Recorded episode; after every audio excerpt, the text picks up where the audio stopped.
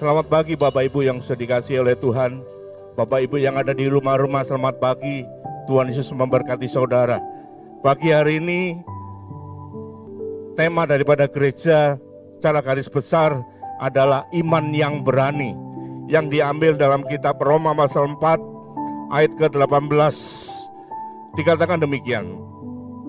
Sebab sekalipun tidak ada dasar untuk berharap, namun Abraham berharap juga dan percaya bahwa ia akan menjadi bapa banyak bangsa menurut yang telah difirmankan. Demikianlah banyaknya nanti keturunanmu. Ayat 19 dikatakan demikian. Imannya tidak menjadi lemah. Walaupun ia mengetahui bahwa tubuhnya sudah sangat lemah. Karena usianya telah kira-kira 100 tahun. Dan bahwa rahim Sarah telah tertutup. Tetapi terhadap janji Allah ia tidak bimbang karena ketidakpercayaan, malah ia diperkuat dalam imannya dan ia memuliakan Allah dengan penuh keyakinan bahwa Allah berkuasa untuk melaksanakan apa yang telah ia janjikan. Diberkati Bapak Ibu yang membaca, merenungkan, bahkan melakukan firman Tuhan ini dalam kehidupan sehari-hari, maka dia akan diberkati oleh Tuhan. Bapak Ibu, ketika saya merenungkan firman Tuhan ini tentang Abraham, ketika dia tidak ada dasar untuk berharap, saya teringat akan satu ibu, Ibu Linda Rarjo pada waktu itu dia sharing tentang firman Tuhan. Dia berkata tentang kehidupan pada waktu itu, saudaraku. Pada waktu itu orang tua daripada Ibu Linda ini, dia rindu anaknya bisa sekolah luar negeri pada waktu itu. Dia melihat orang tuanya adalah orang tua yang biasa. Orang tuanya bukan orang tua yang kaya. Orang tuanya bukan orang tua yang berkecukupan. Dia berjualan peracangan di satu gang gitu ya. Ber, berdagang eceran pada waktu itu. Tetapi meskipun tidak ada dasar untuk bisa menyekolahkan anaknya pada waktu itu, tetapi orang tuanya daripada Ibu Linda ini tetap berharap kepada Tuhan. Apa yang dia lakukan saudaraku? Dia tetap ketika dia sore hari menyisikan sebagian dari keuntungan daripada perancangan pada hari itu, dia sisipkan uang itu. Untuk apa saudaraku? Untuk dibelikan dolar pada waktu itu. Hari demi hari, meskipun dia tidak kaya, tetapi dari hari ke hari dia menabung. Tidak ada dasar untuk berharap, tetapi dia berharap kepada Tuhan. Dia berkeinginan, dia memiliki mimpi yang besar bahwa anaknya nanti kelak ketika dewasa dia akan kuliah di luar negeri. Dan apa yang terjadi? Meskipun pada waktu malam, pagi gitu, karena sebagian besar uangnya ditabung, ketika makan makan yang secukupnya saudaraku. Dikatakan kalau makan bubur gitu ya saudaraku, yang telurnya itu dikasihkan pada anak-anaknya. Orang tuanya makan seadanya, secukupnya yang penting bisa mengisi kebutuhan hari itu. Dan ini cerita yang menginspirasi. Dan apa yang terjadi? Impian yang sebetulnya tidak dasar untuk berharap menyekolahkan anaknya ke luar negeri. Tuhan jawab impian daripada orang tuanya ini saudaraku. Dan ini menginspirasi kami untuk merenungkan firman Tuhan Roma pasal 4 ayat 18. Roma pasal 4 ayat 18 sampai ayat 20 dikatakan, meskipun Abraham tidak ada dasar untuk berharap. Kenapa saudaraku? Karena usia daripada Abraham itu 100 tahun. Usia daripada Sarai itu 90 tahun. Tidak ada dasar mustahil untuk bisa memiliki keturunan seorang anak. Tidak mungkin untuk memiliki seorang anak. Di atas ketidakmustahilan itu saudaraku, Abraham masih tetap percaya kepada Tuhan. Dikatakan firman Tuhan, imannya tidak menjadi lemah. Walaupun ia mengetahui bahwa tubuhnya sudah sangat lemah. Usia 100 tahun, saudara kita ketahui, pasti lemah, pasti kesehatannya terganggu. Tetapi Abraham imannya tidak menjadi lemah. Dia tetap percaya kepada Tuhan. Imannya dia kuatkan kepada Tuhan. Kepercayaan dia kuatkan kepada Tuhan. Sarah, apa kondisi Sarah pada waktu itu? Rahimnya sudah tertutup. Gak mungkin. Secara medis tidak mungkin bisa memiliki keturunan. Tetapi Abraham, imannya tidak menjadi lelah. Ia tidak bimbang. Luar biasa. Saya berdoa buat setiap kita. Setiap kita pasti punya tantangan demi tantangan kehidupan kita dalam hidup kita. Percayalah, ketika kita tidak ada dasar untuk berharap sekalipun. Mungkin saudara memiliki sakit penyakit yang sul, sukar untuk disembuhkan. Sampai hari ini tidak pernah disembuhkan oleh Tuhan. Tetap percaya, tetap berharap kepada Tuhan seperti Abraham berharap kepada Tuhan. Imannya tidak menjadi lemah, imannya terus diperkuat, kepercayaan diperkuat kepada Tuhan. Dan singkat cerita, di balik iman, kepercayaan, pada suatu saat dia pasti menerima dan dia lakukan tindakan iman, pasti mujizat Tuhan pasti terjadi dalam kehidupan kita. Abraham tidak ada dasar untuk berharap, artinya mustahil untuk bisa memiliki seorang anak. Hilang harapan, tetapi Abraham tetap percaya, tetap berharap, bahkan ia percaya dan tetap berharap bahwa suatu saat nanti ia akan menjadi bapa dari segala bangsa. Abraham terus beriman kepada Tuhan.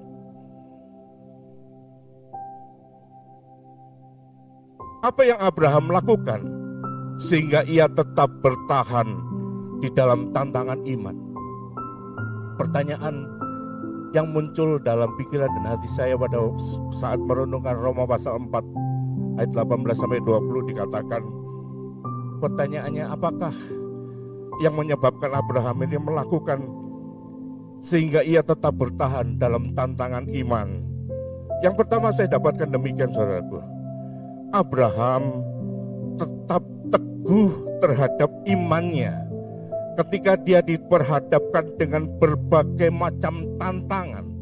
Tantangan kemustahilan itu ada pada Abraham pada waktu itu. Tantangan kemustahilan itu diperhadapkan di depan mata daripada Abraham dan Sarah pada waktu itu. Tetapi firman Tuhan tetap mengatakan imannya tidak menjadi lemah Walaupun ia mengetahui bahwa tubuhnya sudah sangat lemah karena usianya telah kira-kira 100 tahun dan bahwa rahim Sarah telah tertutup. Dalam firman Allah yang hidup terjemahan yang lain sudah dikatakan demikian. Ayat 19 dikatakan demikian. Dan karena imannya teguh. Sekali lagi sudah dikatakan demikian. Dan karena imannya teguh. Ia tidak merasa khawatir mengenai kenyataan bahwa pada usia 100 tahun ia sudah terlampau, terlampau tua untuk menjadi seorang ayah. Dan bahwa Sarah istrinya pada usia 90 tahun juga sudah terlalu tua untuk melahirkan anak. Yang pertama, ketika kita diperhadapkan dengan tantangan iman, biarlah setiap kita tetap teguh di dalam iman percaya kepada Tuhan. Dalam menantikan doa kita yang belum terjawab, dalam menantikan doa kita yang belum digenapi oleh Tuhan, dalam menantikan akan iman kita tentang apa yang kita harapkan, percayalah, yang kita butuhkan adalah tetap teguh iman kita kepada Tuhan, tetap teguh kepercayaan kita kepada Tuhan. Iman kita tidak digoyahkan, iman kita tidak menjadi lemah, tetap teguh. Saya ingat tentang cerita Sadrak Mesak Abednego yang menghadapi tantangan yang cukup berat pada waktu itu. Sadrak Mesak Abednego diperhadapkan dengan tantangan kesetiaan pada waktu itu. Dia diminta oleh Raja Nebukadnezar harus menyembah patung emas dari Nebukadnezar dan dewa-dewa bangsa Babel pada waktu itu.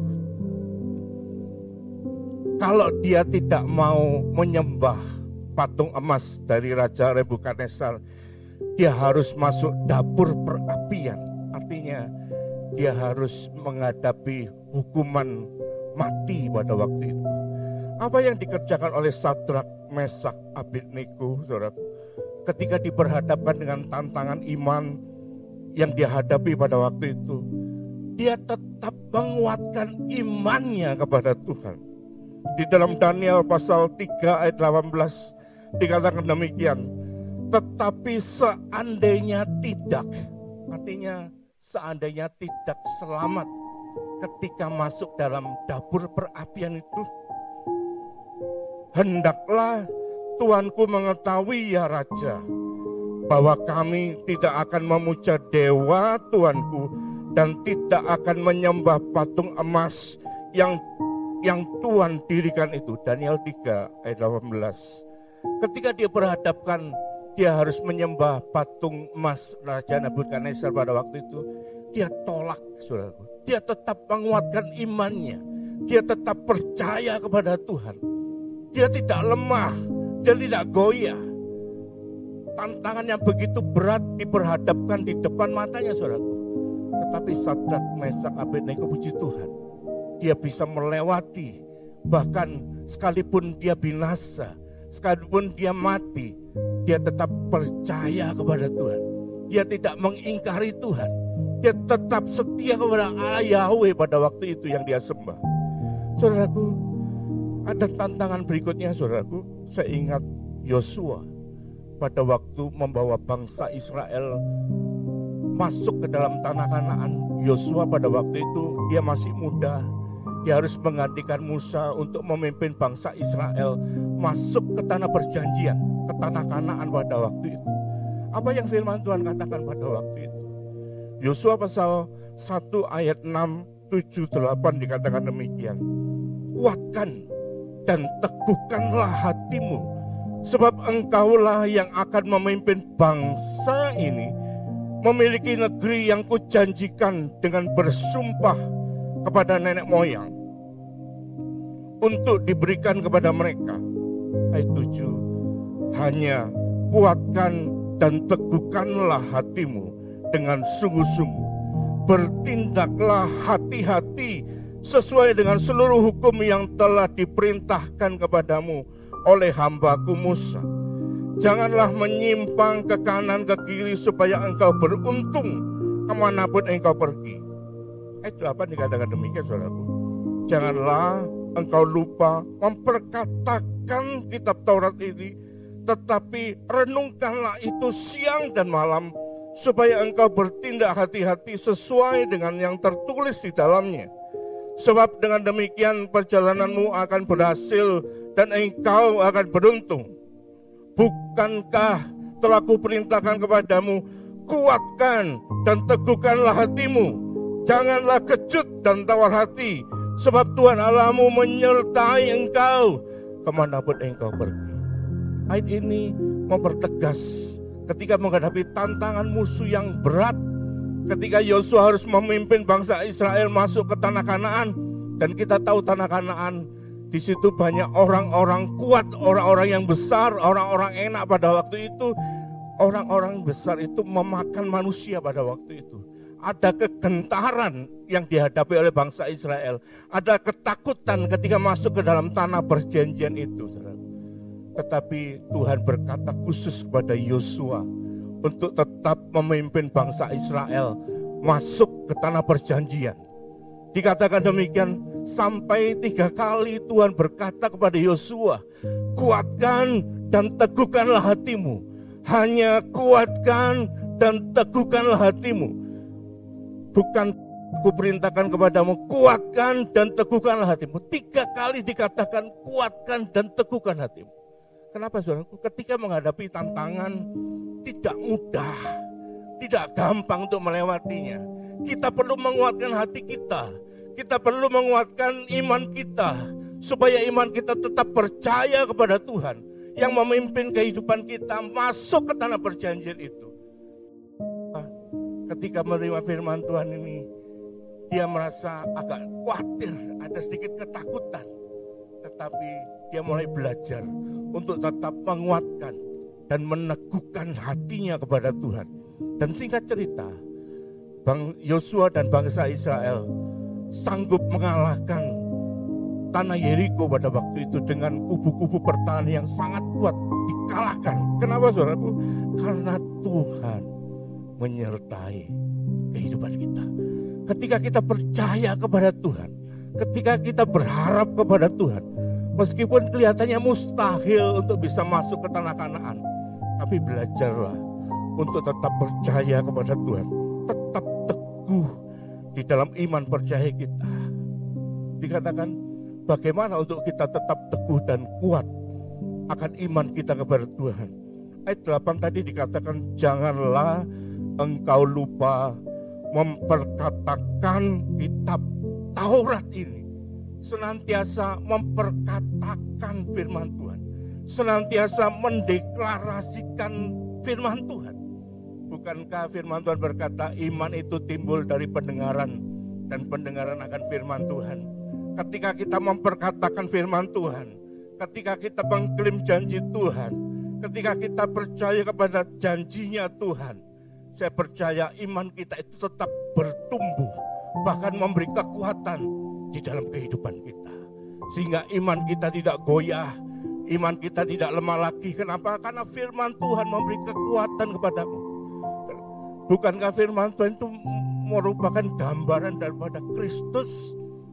Ketika kita memperkatakan firman Tuhan, iman kita di, di, dibuat bertumbuh di dalam Tuhan. Sehingga firman Tuhan tetap terus meneguhkan kehidupan kita dikatakan demikian tetapi renungkanlah itu siang dan malam tidak cuma memperkatakan firman Tuhan tetapi renungkanlah firman Tuhan itu siang dan malam. Merenungkan itu bukan sekedar membaca saudara. Merenungkan itu seperti seekor sapi ketika makan rumput dia memamah memamah biak, binatang memamah biak itu. Ketika dia santai-santai, dia keluarkan rumput dari dalam perutnya, dikunyah lagi, dikunyah lagi, dikunyah lagi. Artinya demikian saudara, ketika saudara membaca, merenungkan firman Tuhan bukan sekedar dibaca dan lalu dilupakan saudara, bukan saudara. Merenungkan itu tetap renungkan, tetap direnungkan tetap apa yang menjadi berkat dalam hidup kita itu tetap terus ada dalam pikiran dan hati kita. Tetap merenungkan seperti sapi yang memamah biak rumput itu terus dikunyah, didalami, didalami lebih dalam lagi, lebih dalam lagi. Sehingga firman Tuhan itu kita boleh mengerti dengan baik dan jelas saudara. Yang pertama tetap teguh imannya kepada Tuhan. Yang kedua saya dapati Abraham bukan saja tetap teguh dalam iman percayanya. Yang kedua Abraham tetap teguh di dalam janji Tuhan. Abraham tetap teguh di dalam janji-janji Tuhan. Abraham tidak bimbang terhadap janji Allah. Dalam Roma pasal 4 ayat 20 dikatakan demikian. Tetapi terhadap janji Allah, ia artinya Abraham tidak bimbang. Tidak ragu-ragu saudaraku. Apa janji Allah terhadap Abraham pada waktu itu dalam kitab kejadian? Abraham diberikan janji oleh Tuhan menjadi bapa dari banyak segala bangsa dan keturunannya seperti bintang di langit dan seperti pasir di pantai. Ketika Abraham menerima janji Tuhan, janji Tuhan itu tetap terus dipegang. Dia tetap percaya akan janji Tuhan, bahkan tetap teguh dalam janji Tuhan.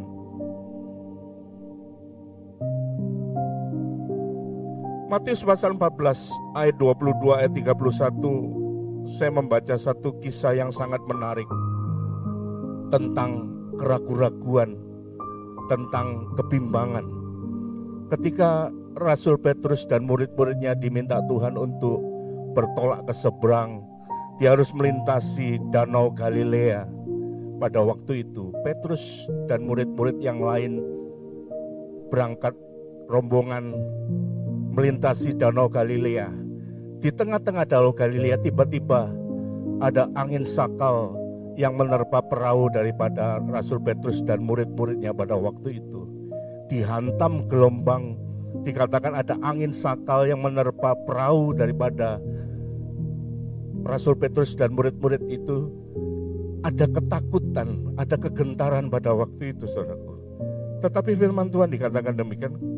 Mari kita baca dalam kitab Matius pasal 14 ayat 22 sampai 21 sampai 31 dikatakan demikian. Matius pasal 14 mulai ayat 22 dikatakan Dan setelah orang banyak ini disuruhnya pulang, Yesus naik ke atas bukit dan berdoa seorang diri ketika hari sudah malam. Ia di sendirian di situ. Perahu murid-muridnya sudah beberapa mil jauhnya dari pantai dan diombang-ambingkan gelombang karena angin sakal. Kira-kira jam 3 malam datanglah Yesus. Ketika perahu murid-murid mengalami gelombang, mengalami angin sakal yang sangat menerpa perahu daripada murid-murid pada waktu itu, ada kegentaran, ada ketakutan, ada ketakutan pada waktu itu. Dikatakan demikian, Kira-kira jam 3 malam datanglah Yesus berjalan di atas air. Ini menunjukkan bahwa ketika kita ada problem, ada masalah di dalam kehidupan kita, ada angin sakal di dalam perahu kehidupan kita, percayalah bahwa Tuhan tidak tinggal diam. Dikatakan demikian, Yesus mendatangi perahu daripada murid-muridnya Selanjutnya dikatakan demikian, ketika murid-muridnya melihat dia berjalan di atas air, mereka terkejut dan berseru, itu hantu. Dikiranya hantu yang datang. Lalu berteriak-teriak karena takut. Tetapi segera Yesus berkata kepada mereka, Tenanglah, aku ini, janganlah takut. Lalu Petrus berseru dan menjawab dia, Tuhan, apabila engkau itu suruhlah aku datang kepadamu berjalan di atas air. Kata Yesus, datanglah. Maka Petrus turun dari perahu itu dan berjalan di atas air mendapatkan Yesus. Tetapi ketika dirasa tiupan angin, takutlah ia dan mulai tenggelam. Lalu berteriak, Tuhan tolonglah aku. Segera Yesus mengulurkan tangannya memegang dia dan berkata, Hai orang yang kurang percaya, mengapa engkau bimbang? Petrus ketika Yesus datang berjalan di atas air, Petrus kepingin berjalan di atas air.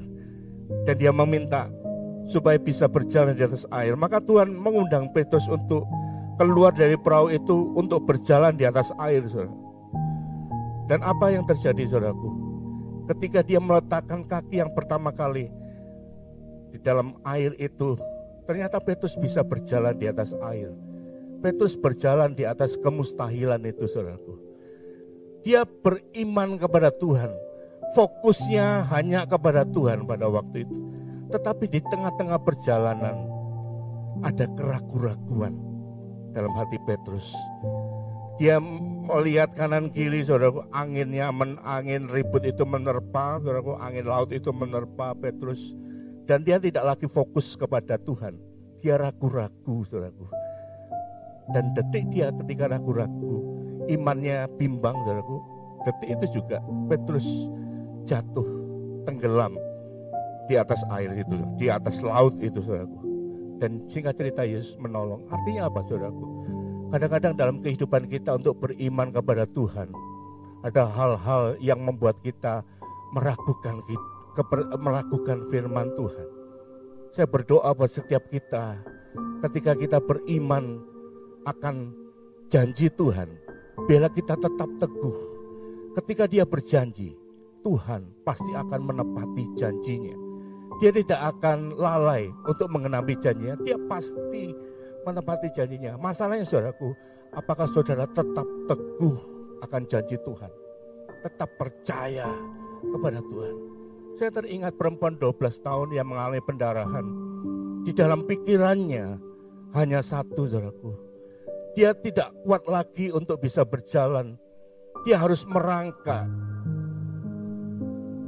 Merangkak saudaraku untuk bisa menggapai jubah Yesus yang ada dalam pikirannya. Asal kujama jubahnya, aku pasti sembuh. Yang ada dalam pikirannya adalah janji-janji Tuhan. Yang dalam pikirannya adalah firman Tuhan. Dia tidak ragu, saudaraku. Dan sedikit demi sedikit, selangkah demi selangkah, perempuan yang sangat lemah ini, perempuan 12 tahun yang mengalami pendarahan ini, sedikit demi sedikit. Dan singkat cerita, dengan penuh berbagai macam problema, dengan berbagai macam tantangan yang begitu berat yang dihadapi. Ketika dia fokus akan janji Tuhan, ketika perempuan ini fokus terhadap janji Tuhan, hidupnya fokus kepada Yesus pada saat itu, saudaraku. Dalam pikirannya cuma ada satu, asal ku jama jubahnya, aku pasti sembuh bermodalkan cuma percaya terhadap janji Tuhan. Dan singkat cerita, ketika dia ber, sampai berhasil menggapai jubah Kristus pada waktu itu, jubah Yesus pada waktu itu, ketika dia bisa menjamah, seketika itu juga perempuan ini disembuhkan oleh Tuhan pada waktu itu. Sepertinya dari jubah Tuhan, dari tubuhnya Tuhan itu keluar satu aliran-aliran kuasa yang begitu luar biasa. Kenapa? Dari orang yang tetap teguh memegang akan janji Tuhan. Dia mengalami mujizat yang luar biasa. Mazmur 119 ayat 113 dikatakan demikian. Orang yang bimbang hati, orang yang bimbang hati ku benci. Orang yang bimbang hati ku benci, tetapi Tauratmu ku cintai. Orang yang bimbang tidak disayang oleh Tuhan dibenci oleh Tuhan. Karena imannya itu ragu-ragu. Kadang ya, kadang enggak. Kadang percaya, kadang tidak percaya. Kadang berharap kepada Tuhan, kadang tidak percaya. Orang yang bimbang hati, ku benci. Tetapi orang yang percaya kepada Taurat Tuhan. Taurat Tuhan artinya percaya kepada janji Tuhan. Percaya kepada firman Tuhan. Dia dicintai oleh Tuhan disayangi oleh Tuhan. Yakobus pasal 1 ayat 6 dikatakan demikian. Hendaklah ia memintanya dalam iman dan sama sekali jangan bimbang. Konteks daripada firman Tuhan ini adalah meminta akan hikmat daripada Tuhan. Ketika kita beriman meminta sesuatu kepada Tuhan, dikatakan demikian, sama sekali jangan engkau bimbang. Kenapa saudaraku?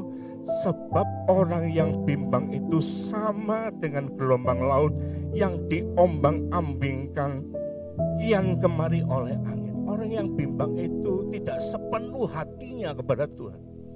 Kadang-kadang dia percaya kepada Tuhan, tetapi dia masih percaya kepada dukun-dukun. Ketika dia percaya kepada Tuhan, kadang-kadang dia pakai alternatif-alternatif lain. Dia tidak berharap sepenuhnya kepada Tuhan. 50-50. Orang yang ragu-ragu, orang yang bimbang tidak akan bisa menerima apa-apa daripada Tuhan. Yesaya pasal 41 ayat 10 dikatakan demikian. Jangan takut sebab aku menyertai engkau. Janganlah bimbang sebab aku ini alam. Aku akan meneguhkan bahkan akan menolong engkau Aku akan memegang engkau dengan tangan kananku yang membawa kemenangan. Ketika saudara percaya terhadap janji Tuhan, ada tangan Tuhan yang menolong saudara. Ada tangan Tuhan yang memberikan kekuatan saudara. Ada tangan Tuhan yang memimpin kehidupan saudara. Ada tangan Tuhan yang menyertai kehidupan saudara. Tetap percaya terhadap janji Tuhan. Jangan bimbang Jangan ragu-ragu. dihadapkan dengan berbagai macam persoalan. Mungkin sekitar saudara mengatakan nggak mungkin lah. Dijawab oleh Tuhan. Nggak mungkin lah dijawab oleh Tuhan. Sehingga membuat iman percayamu menjadi lemah dan goyah. Hari ini kita belajar dari satu tokoh yang luar biasa. Dari seorang bapak segala bangsa. Bapak daripada orang yang beriman.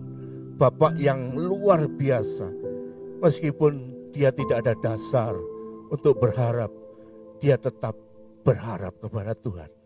Meskipun dia sepertinya mustahil untuk bisa menerima janji-janji Tuhan, menjadi bapa dari segala bangsa, tetapi dia tetap percaya.